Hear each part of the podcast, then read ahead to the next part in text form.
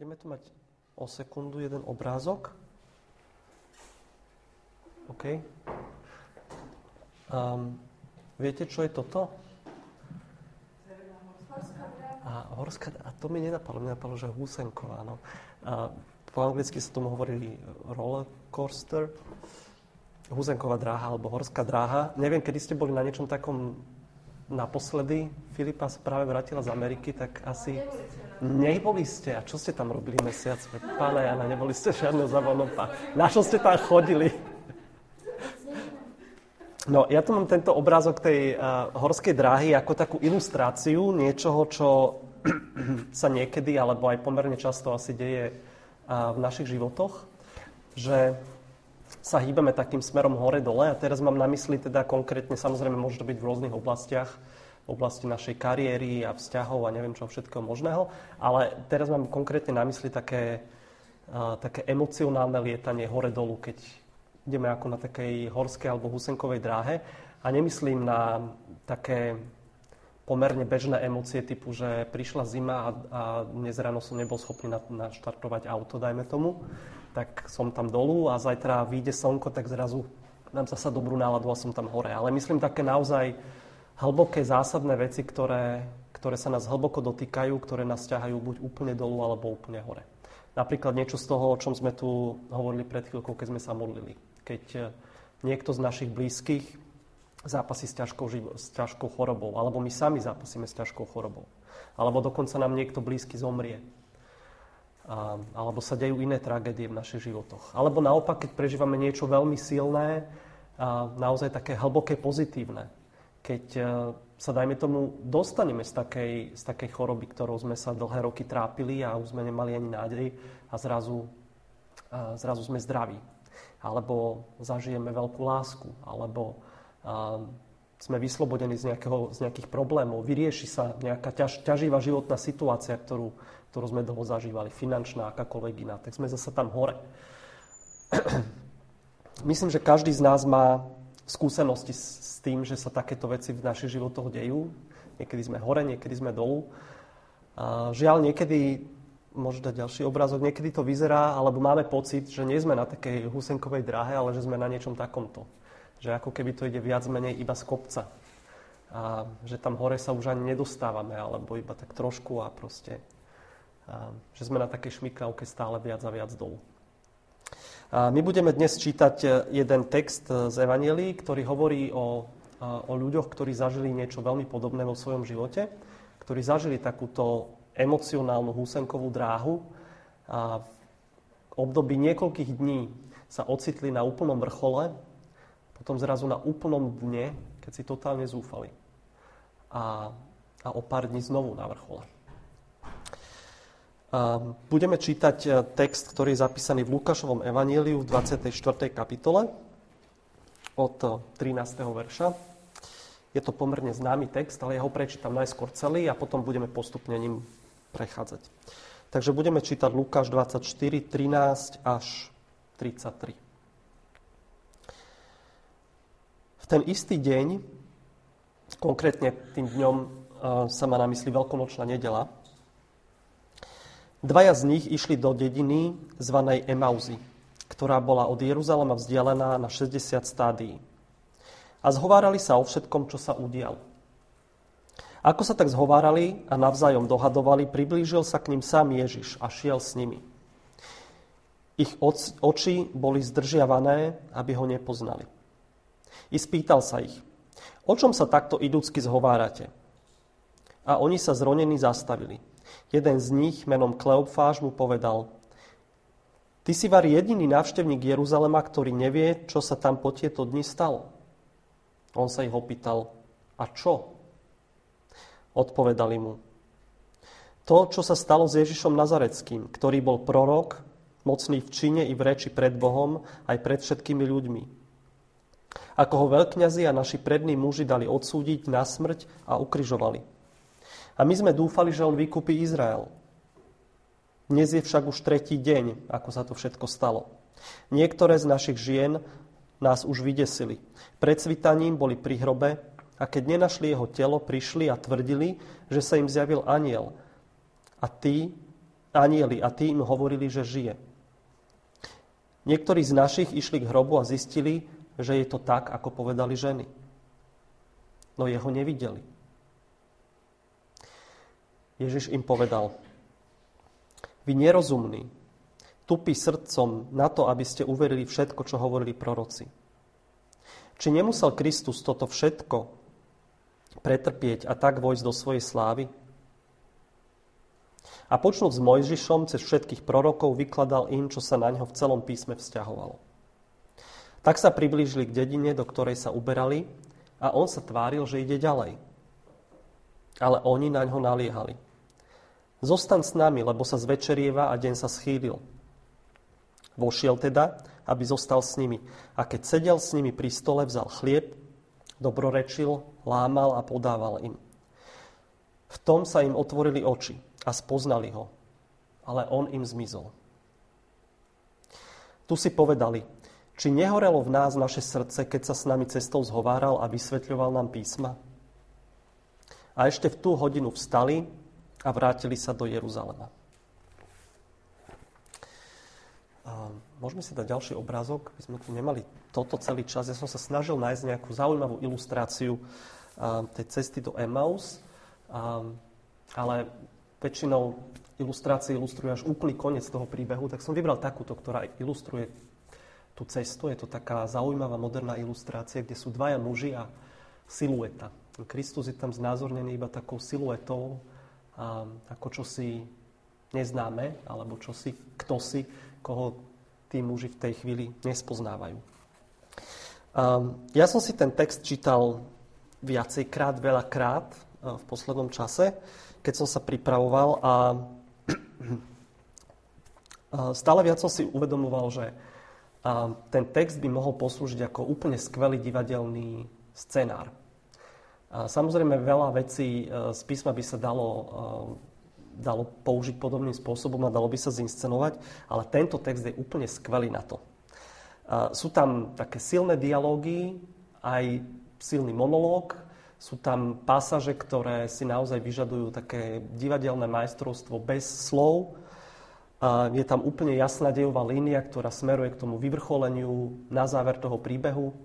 Sú tam iba tri postavy, takže by sa to hralo pomerne jednoducho a majú také veľmi uh, jasné, vďačné divadelné charaktery tie tri postavy. Uh, dve z nich sú takí, takí nejakí popletenci, takí hlupačikovia, ktorým nejako to celé stále nedochádza. A tá tretia postava je ten, ktorý je kde si nad nimi a úplne tomu všetkému rozumie, vie, o čo ide, ale hrá s nimi akoby, ako si takú hru. Tak trochu. A naozaj taký výborný divadelný scenár. A skúsme sa vžiť do kože tých dvoch Ježišových následovníkov práve v tomto čase. Ako som povedal, to sa odohráva vo veľkonočnú nedelu, niekedy popoludní pravdepodobne. Máme tu dvoch Ježišových učeníkov. To boli ľudia, ktorí s Ježišom strávili veľmi veľa času za posledné možno tri roky. On im ohlasoval Božie kráľovstvo, a aj dokazoval jeho, jeho príchod mnohými mocnými skutkami. A jedného dňa, a to bolo nedávno, iba pred desiatimi dňami, prišiel s nimi do Jeruzalema znovu. Tak ako veľakrát predtým. A zrazu ho ľudia oslavovali ako Mesiáša, kričali Hosana na slavu. Byť svetkom týchto udalostí muselo byť pre týchto Ježišových učeníkov úplne skvelé. To bol jeden z tých emocionálnych vrcholov, ktoré zažívali na tej husenkovej dráhe svojho života. Lenže uh, už o pár dní neskôr sa to všetko zrazalo, začalo ako si kaziť. A celý ten sled udalostí nabral tragický smer.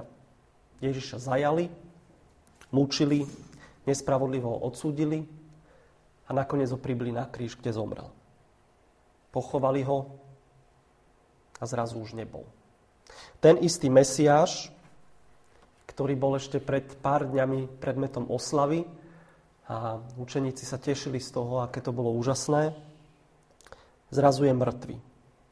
Ešte pred týždňom bolo všetko také skvelé a potom sa to úplne celé zosypalo, ako domček z karát. Ich majster a Mesiáš je mŕtvy. A už sú tu tri dni.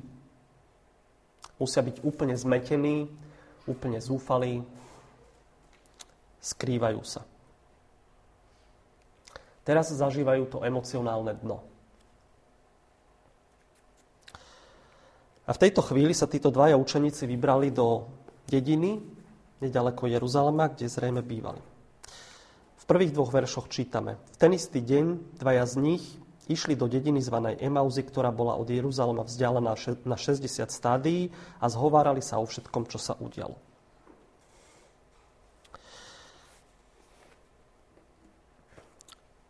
Ježiš sa už v tejto chvíli zjavil niekoľkým ľuďom, predovšetkým ženám pri hrobe, ale títo dvaja medzi nich ešte nepatrili. Ako čítame, jedným z tých dvoch učeníkov bol Kleofáš, to meno toho druhého nepoznáme, ale je dosť pravdepodobné, že ani to nebol jeden z tých dvanástich. Neboli to teda tí úplne najbližší e, Ježišovi učeníci. Išli z Jeruzalema do dediny Emauzy, tá bola vzdialená asi 11 kilometrov, čiže to je asi tak ďaleko ako z Trnavy, keby sme šli do Malženíc napríklad, alebo do Brestovian. Takže celkom hodný kúsok cesty. Neviem presne, aký tam bol terén, ako išli rýchlo, ale určite im to mohlo zabrať také 2-3 hodiny cesty. Takže mali naozaj dosť času na to, aby sa dobre rozprávali. A myslím, že by nebolo ani celkom potrebné, aby evangelista nám hovoril, že o čom sa rozprávajú po ceste. Po tom všetkom, čo zažili za uplynulé 3 dní v Jeruzaleme, ja si myslím, že sú silne pravdepodobné iba dva scenáre. Buď to by celú cestu zarito mlčali, alebo by sa rozprávali práve o tom, čo sa tam stalo. Pretože prežili čosi tak, eh, tak silné, že asi ich mysle neboli schopné uvažovať o, o ničom inom ako práve o tomto. A v tejto chvíli sa k ním zrazu pridáva nejaký tretí človek. Čítame ďalej. Ako sa tak zhovárali a navzájom dohadovali, priblížil sa k ním sám Ježiš a šiel s nimi. Ich oči boli zdržiavané, aby ho nepoznali. I spýtal sa ich, o čom sa takto idúcky zhovárate. Možno, že keď spozorovali toho tretieho človeka, tak sa preľakli najskôr, kto sa to blíži. Predsa len uh, boli v tom nastavení, že sa skôr skrývali pred ľuďmi, zvlášť pred Rímanmi. No ale keď zistili, že to asi nie je niekto nebezpečný, tak ho vzali do svojho kruhu možno vyzeral ako obyčajný pocestný. My vieme, kto to bol, ale oni to nevedeli. A čo je naozaj prekvapivé v, tej, v tomto texte, je tá veta, že ich oči boli zadržiavané, alebo v niektorých iných prekladoch čítame, že boli zastreté. Že ho nepoznali. Čo tieto slova asi znamenajú? Zdá sa, že ten problém nebol na ich strane, alebo nebol iba na ich strane, keď je tu napísané, že im boli zastreté alebo zadržiavané oči. Možno bol problém aj niekde inde. Také podobné situácie nájdeme aj v iných pasážach eh, v písme. Napríklad, keď čítame o Márii Magdalene, ktorá prišla k hrobu a našla ho prázdny a potom stretla Ježiša blízko hrobu v záhrade, tak si myslela, že je to záhradník. Nevieme, prečo to tak bolo, či bolo šero, alebo ho videla iba nejako z diálky, či ho nevidela dobre, mala podobne zastretý zrak ako títo dvaja, alebo bol Ježiš um, taký odlišný po vzkriesení. Nevieme, prečo to tak bolo. Podobne aj Ježišovi učeníci na lodi, skôr keď lovili ryby a, a zrazu ich Ježiš oslovil z brehu, povedal im, aby hodili siete na druhú stranu, oni to urobili a až potom si všimli, že to je vlastne Ježiš. Tiež nevieme, či ich oči boli nejakým spôsobom zastreté, alebo bol príliš ďaleko, z akého to bolo dôvodu. V každom prípade v tomto uh, príbehu o emauských učeníkoch uh, nás uh, evangelista Lukáš nenecháva na pochybách, že toto bola tá príčina, že tam bolo nejaké zastretie ich zraku. Zasiahla tu vyššia moc nejakým spôsobom. A prečo sa to tak malo stať? A prečo ho nemali spoznať hneď, o tom môžeme tiež iba špekulovať. Možno to bolo preto, že keby ho spoznali hneď v prvej chvíli, tak vlastne celý tento príbeh by sa neudial. Alebo by sa dial, udial úplne inak. Možno ten rozhovor medzi nimi by sa nestal, rozprávali by sa možno o niečom inom, alebo by možno nevenovali pozornosť na toľko tomu, čo im Ježiš potreboval povedať a čo potrebovali veľmi počuť. Pravdepodobne by okamžite prepukli do veľkej radosti, jasania a ten celý rozhovor by bol o niečom úplne inom. Alebo bolo možno jednoducho dôležité, aby ten ich fyzický zrak bol v súlade s tým a, ich duchovným zrakom, aký bol v tej chvíli. Pretože napriek tomu, že títo dvaja ľudia strávili s Ježišom veľmi veľa času za uplynulé roky, môžeme povedať, že oni ho vlastne takmer vôbec nepoznali. Ako to vidíme aj v tom ďalšom texte. Vôbec nerozumeli tomu, kým je, čo sa s ním má diať, ako by vôbec nerozumeli jeho slovám, ktoré im tak často opakoval. Takže táto ich dočasná zraková neschopnosť vlastne iba odráža tú neschopnosť ich, ich srdc, ich duši rozumieť tomu, kým Ježiš je. A Ježiš očividne tu sleduje nejaký konkrétny zámer. Nie len v tom, že sa im nedáva hneď spoznať, ale jeho uh, cieľavedomé správanie je zrejmé aj z tých ďalších eh, veršov a z pokračovania toho príbehu. Ako by sa tu Ježiš s nimi nejakým spôsobom zahrával. Možno pre nás, eh, ako ľudí, ktorí poznáme Evangelium a tento príbeh sme počuli mnohokrát predtým, je to trochu na škodu, že ho už poznáme.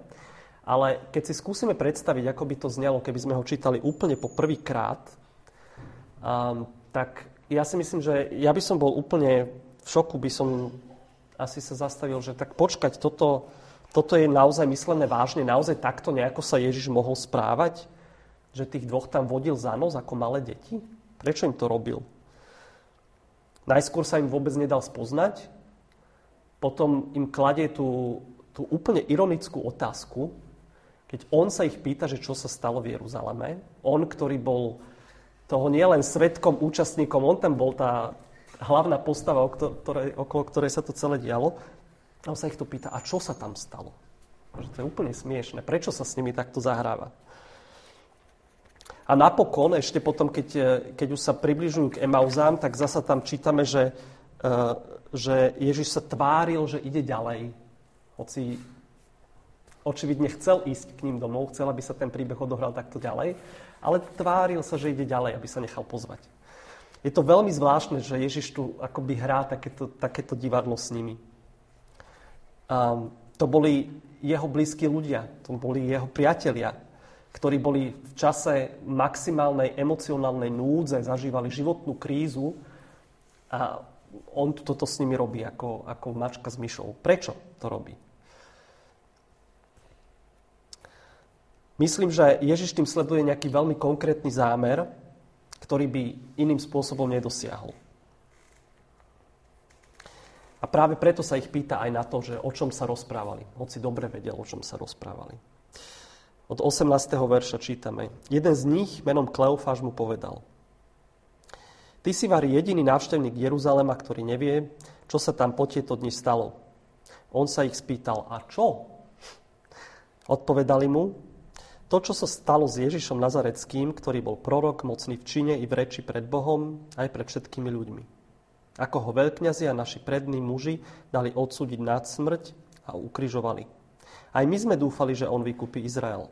Dnes je však už tretí deň, ako sa to všetko stalo. Učeníci pred Ježišom vylujú svoje srdcia. Povedia mu, čo ich tak veľmi trápi, čo sa udialo, ako sú z toho zlomení, vyžalujú sa zo svojich bolestí z toho najhlbšieho sklamania, aké v živote doteraz zažili. Veď ten, v ktorého vkladali všetku svoju nádej, ktorého obdivovali, ktorého verne nasledovali, zrazu tu nie je, zomrel, skončil. Zatvorili ho mŕtve telo do hrobu a dokonca už len to telo tam teraz nie je. Ale všimnime si, aká, je ich, aká obmedzená je ich mienka o Ježišovi.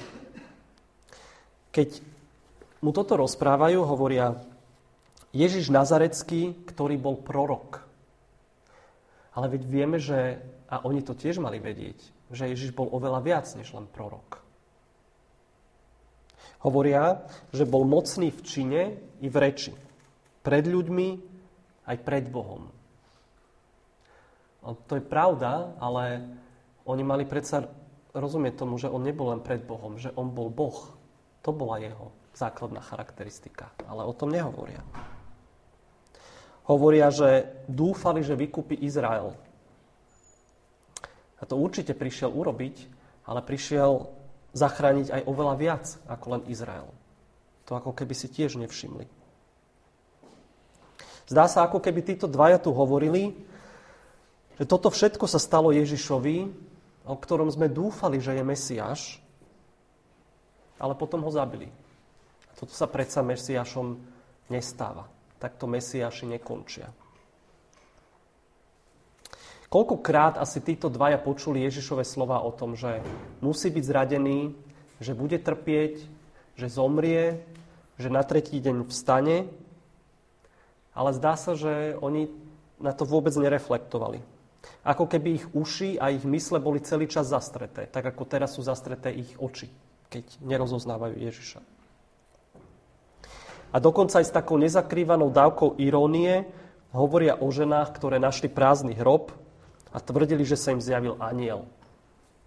Asi sa im to zdá byť nepravdepodobné. A pri týchto slovách, keď my, ktorí poznáme celé evanelium, keď toto čítame a pozeráme sa na to v kontexte celého evanelia, tak už naozaj nevieme, že čo si máme o tých dvoch myslieť. Že či máme uh, plakať alebo sa smiať. Rozumeli tomu, alebo mali rozumieť tomu, čo všetko sa s Ježišom malo stať. Teraz tu mali aj tie svedectvá od žien, že našli prázdny hrob a že sa im zjavil aniel. Dokonca tam poslali svojich kamarátov, niektorí učeníci tam boli a našli prázdny hrob a im to stále nedochádza. Oni stále sú v tom zúfalstve. Zrejme by potrebovali, aby sa sám Ježiš pred nich postavil a povedal im to. Tak sa tu postavil, ale im to stále nedochádza, lebo ho nerozoznali. Musí sa stať niečo ešte viacej. A tak čítame ďalej, ako im Ježiš odpovedá. Vy nerozumní, tupí srdcom na to, aby ste uverili všetko, čo hovorili proroci. Či nemusel Kristus toto všetko pretrpieť a tak vojsť do svojej slávy? A počnúť s Mojžišom cez všetkých prorokov vykladal im, čo sa na ňo v celom písme vzťahovalo. Ježiš im v podstate vo svojej reakcii hovorí, vy ste takí hlupačikovia, to celé ste to nepochopili. Ako vám to ešte stále môže nedochádzať? A v tom 27. verši, kde čítame iba veľmi stručne, že počnúť s Mojžišom cez všetkých prorokov im vykladal, ako sa na neho v celom všetko, čo sa na neho v celom písme vzťahovalo. Toto je jeden z tých prípadov, kde v Biblii máme iba v jednom verši veľmi stručne zhutnené to, čo bol možno niekoľko minút, zrejme niekoľko desiatok minút minimálne trvajúci Ježišov monológ a bolo by veľmi zaujímavé si ho prečítať, čo tam všetko Ježiš hovorí, ale žiaľ, nedostal sa do písma. Mnoho z tých vecí by sme si vedeli sami nájsť v, v starej zmluve, čo všetko sa na Ježiša vzťahovalo, ale to by bolo asi na, na inú kázeň. Potom, čo im to Ježiš všetko povedal, um, ako keby ďalej pokračovalo to divadlo. Ako som už hovoril, Ježiš sa tvári, že chce ísť ďalej a oni ho pozvú k sebe domov, samozrejme, lebo už je večer, tak Ježiš sa nechá pozvať. A až napokon, v samom závere od 30. verša, prichádza ten dejový zvrat. Zrazu tu Ježišova divadelná maska padá a im sa otvárajú oči. Je veľmi zaujímavé, že toto, e, e, že ako sa to odohralo, ako sa to správal Ježiš. A myslím si, že zvlášť táto posledná pasáž má také uh, silné znaky veľmi dobre napísaného divadelného scenára. Neviem, či ste si niekedy uvedomili, že to, čo tu Ježiš robí, v skutočnosti bolo to, čo mali robiť oni. To je ako, ako keď v divadle, uh, v takých uh, lacných komédiách to funguje tak, že, že ľudia si prehodia šaty. Hej? A že chudák zrazuje v šatách cisára a cisár v šatách chudáka a z toho vzniká zápletka v takých lepších textoch si nemusia vymeniť šaty, iba zrazu robia tie opačné veci a to nám má niečo povedať. Tu nás sa stalo to, že robili, robili to opačné. Pretože Ježiš robí to, čo by v skutočnosti mal, mal robiť ten pán domu, ten hostiteľ. Ježiš berie do rúk chlieb a ponúka ho im. To je vlastne celé naopak. Oni tam boli doma, oni mali zobrať chlieb a ponúknuť jemu. No a potom sa deje zasa ďalšia taká zaujímavá vec, že Ježiš robí čosi, čo im muselo byť dobre známe, lebo to zažili už niekoľkokrát predtým. Čítame tam, že berie chlieb, dobrorečí, láme a podáva im ho. Toto oni s veľkou pravdepodobnosťou zažili. Už vtedy, keď Ježiš rozmnožoval chlieb pre Davy, čítame presne túto istú postupnosť krokov, ktoré robil. Zobral, ďakoval, lámal, podával ďalej. To isté sa odohralo pri, pri poslednej večeri. A možno práve na základe tohto opakujúceho sa správania sa im konečne, im konečne padla tá, padol ten závoj z očí a spoznali, že toto je Ježiš. Ani nie tak podľa toho, čo hovoril, napriek tomu, že predtým im tam vykladá celú teológiu, o tom, kým je, ako, ako stará zmluva o ňom svedčí, o tom, ako bolo predpovedané, že musí trpieť a tak ďalej. Nič z toho im oči neotvorilo, ale keď zrazu videli Ježiša, videli jeho konanie, ktoré im nebolo neznáme, pretože ho zažili predtým, tak sa im oči otvorili. Aj doteraz boli ich mysle plné Krista. O tom sme čítali už predtým. Oni sa o Kristovi zhovárali. To, čo sa udialo v Jeruzaleme, bolo také silné, že nedokázali myslieť na nič iné. Aj ich ústa boli plné Krista, zhovárali sa o ňom, o tých udalostiach v Jeruzaleme. Keď sa on k ním pridal, znovu sa s ním zhovárali o ňom, ale nič z toho im nepomohlo k tomu, aby ho spoznali. Až keď mali možnosť ho zažiť, tak ako ho zažili predtým, tak zrazu skrze tú osobnú skúsenosť sú ich oči otvorené. Um, Môžeme si dať e, ďalší obrázok, to trošku tmavé, ešte tu nemáme plátno. A toto je jeden z veľmi uh, známy obraz, možno jeden z najznámejších obrazov uh, emauských učeníkov, ale zachytáva teda tú večeru, ktorá sa odohráva a konkrétne ten, ten moment, kedy oni zistujú, že toto je Ježiš. A Caravaggeov obraz, on namaloval dva podobné, ale ja som vybral tento, lebo práve tento je taký dramatický. Vidíme tam tú pózu učeníka vpravo s tými roztiahnutými rukami, keď zistuje, že to je Ježiš. A tohto tu vpredu, asi to nie je celkom dobre vidno, toho zdvíha zo stoličky, keď zistuje, že ale to je pán. A tá scéna zachytáva ten moment, kedy sa to udialo a je zaujímavé, že písme sa dočítame, že presne v tej chvíli sa ale stalo to, že Ježiš im zmizol. Keď prišlo to vyvrcholenie, keď konečne oni, oni zistili, že toto je Ježiš, tak bum, opo napadá, Ježiš tam už nie je. Hej. To je znovu veľmi uh, čokujúce. Prečo je to tak? Toto má byť tá pointa? Uh, keď to malo byť iba o tom, že Ježiš im chcel potvrdiť, že vstal, že žije, čo je skvelé, a tam sa to malo celé skončiť. Čak to mohol urobiť úplne na začiatku, že sa im odhaliť, ja, to som ja, veď ma nespoznávate, ja dobre, idem ďalej. Ale on s nimi strávil niekoľko hodín, kým sa dostali do toho bodu a vtedy sa im zrazu, zrazu stratil. Um, možno to poukazuje na to, že, že to, čo bolo v skutočnosti dôležité, bol ten proces, tá cesta, ktorú s nimi išiel a ten proces toho, ako um, sa s nimi rozprával. A čo všetko sa mali dozvedieť.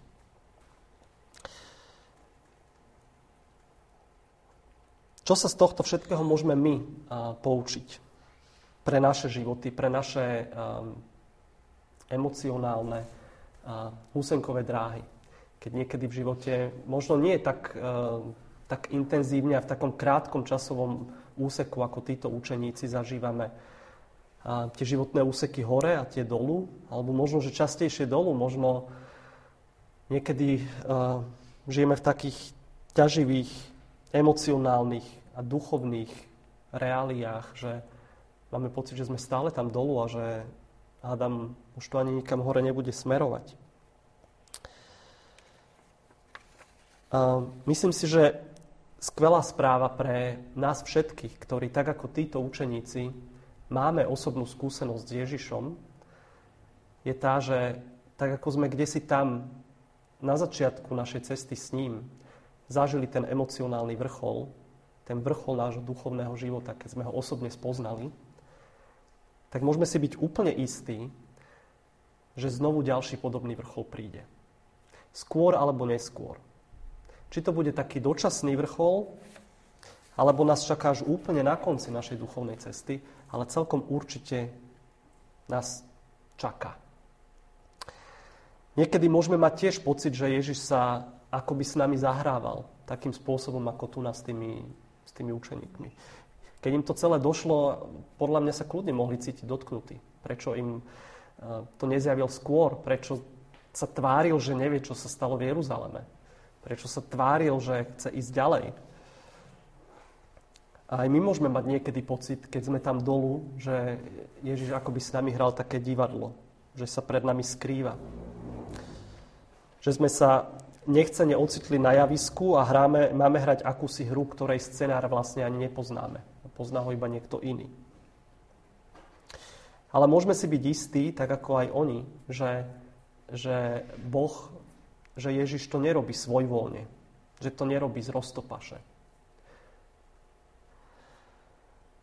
Možno aj my máme niekedy pocit, a ja musím priznať, že ja ho mám dosť často, že všetka tá teológia, ktorú počúvam, ktorú čítam, dokonca aj tá, ktorá niekedy vychádza z mojich vlastných úst pri modlitbe, že mi znie ako si tak neosobne, plitko, že sa naozaj nedotýka môjho srdca.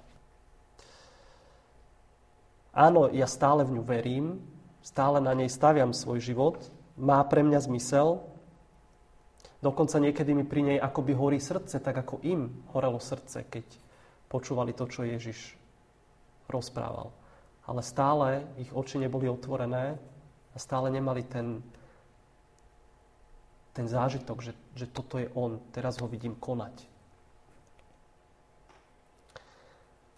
Aj mne sa niekedy stáva, že možno často stáva, že to všetko viem, poznám, počúvam, hovorím, ale ako si primálo sa to dotýka môjho srdca.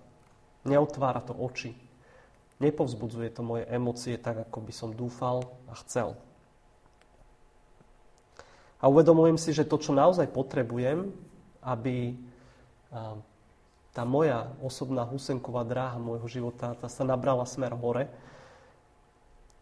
je to, aby som videl Krista konať. Tak ako oni sa naozaj, naozaj videli znovu, keď, keď videli Krista konať. Nielen rozprávať.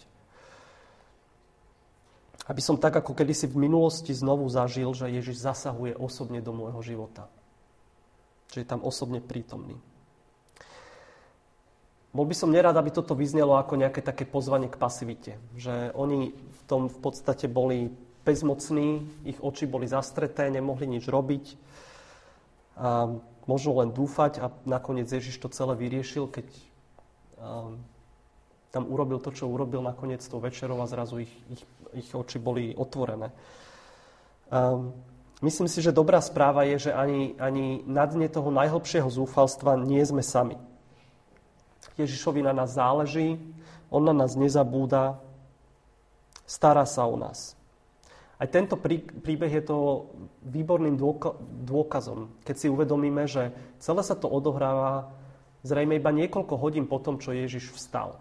Zatiaľ sa ukázal iba niekoľkým ľuďom. Ja si viem predstaviť, že toho musí mať strašne veľa na práci že ešte toľkým sa chce ukázať a toľko vecí. Ešte nemal poriešeného takého Petra, jedného zo svojich úplne najbližších, ktorý ho zradil, s ktorým sa tam potreboval vážne porozprávať, dať to celé do poriadku s ním. Napriek tomu, v tomto čase, niekoľko hodín po, po zmrtvých vstaní, Ježiš venuje hodiny, to museli byť celé hodiny, čo s nimi kráčal a potom s nimi bol v tom dome, on venuje hodiny svojho času dvom učeníkom z toho obrovského množstva, ktorí dokonca ani nie sú spomedzi tých 12 najbližších. To je skvelý dôkaz o tom, že Ježišovi záleží na každom z nás. A že má dostatok um, síl, chuti, energie, všetkého, čo potrebuje na to, aby sa nám venoval, keď sme tam dolu. Tak ako boli títo dvaja. Je to aj dôkaz o tom, že sme úplne závislí na jeho pomoci, že sa nedokážeme pozdvihnúť a vstať hore sami, ale môžeme dúfať a prosiť o jeho pomoc, túžiť po nej. Môžeme prosiť o to, aby sme ho znovu a znovu spoznávali osobne, a nielen tak z diálky. Tento text bol teda o dvoch takých hlupáčikoch. Ja som dlho hľadal taký vhodný výraz, že ako, ako ich označiť, všeli, čo mi napadalo, ale keď som sa pozeral do etymologického slovníka, tak som zistil, že veľa tých slov, aj keď ich bežne používame, tak majú taký mierne uh, pejoratívny pôvod. Nakoniec až dnes ráno som sa zobudil a mi napadlo, že trdlá to boli. To je, to je ten správny výraz. To nie je zahambujúce, ale to naozaj tak akože vystihuje. To boli proste také dve trdlá um, takí trochu takí hlupáci, ale um, Ježiš sa v tomto príbehu akoby znížil na ich úroveň. Nielen preto, um, aby sa dostal na ich úroveň, ale preto, aby im poskytol všetko, čo bolo potrebné. Aby im pomohol, aby ich vyťahol z tej biedy, z toho zúfalstva, z tej tragédie, v ktorej sa nachádzali. Ak sme aj my tam dolu, keď sme zničení, ubití životom, keď sme zúfali, zlomení, aj vtedy, keď sme my sami tomu na príčine, pretože ani oni tomu neboli, neboli v tom úplne nevinne, v tom, že nerozumeli, nechápali a nevideli. Ak nás tam dostal náš hriech, tak aj Ježiš vtedy zo seba robí hriešnika. Správa sa, on sa správal tak trochu ako ako hlupák, keď sa nechal opľúvať, keď sa nechal odsúdiť, keď sa nechal ukryžovať, keď sa dostal do totálnej biedy, ktorú si vôbec nezaslúžil a urobil to pre nás, aby sme my mohli byť pozdvihnutí. Skôr alebo neskôr, ale raz určite. Budem sa krátko modliť. Bože náš, ďakujeme Ti za Tvojho syna a za všetko, čo pre nás urobil, za jeho nesmiernu obetu, ktorú podstúpil na kríži, za tú veľkú cenu, ktorú za nás zaplatil. Ďakujeme, že je našou nádejou aj v tých najhlbších chvíľach nášho života. A prosíme, aby sme my vtedy, keď nemáme silu na nič iné, mali silu aspoň na to, aby sme v ňom naši, hľadali nádej. Aby sme ho vždy znova a znova dokázali stretať tvárou v tvár a zažívať ako skutočného priateľa, pána, záchrancu. Nielen teoreticky, ale tak prakticky naozaj. Amen.